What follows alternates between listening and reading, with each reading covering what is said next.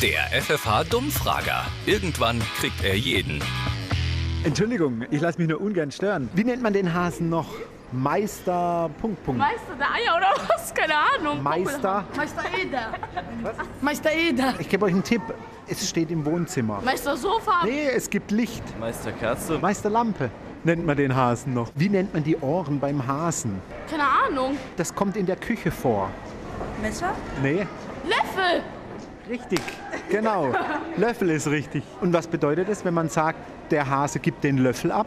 Ja, dann knickt das Ohr oder was? Viele Kinder wissen gar nicht mehr, dass an Ostern Jesus geboren wurde und so. Das ist Es ist, es ist, es ist schlecht, ich weiß, es ist sehr schlecht. Aber es ist so. Es ist doch ja, so. ich habe es auch gemerkt. Keiner weiß, dass an, an Karfreitag Jesus geboren wurde und das ist wirklich Äh, Ja.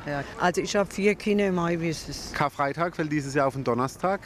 Das weiß ich gar nicht. Wir gar nicht. Ja, dieses Jahr ist es ausnahmsweise Donnerstags. Ich finde, Karfreitag soll am Freitag sein. Äh, Ich finde es nicht so gut, weil es ja eigentlich so eine Tradition ist. Wisst ihr, woher der Name kommt? Was glaubt ihr? Karneval vielleicht. Vom Karneval. K heißt äh, Auto. Also ist das dann der?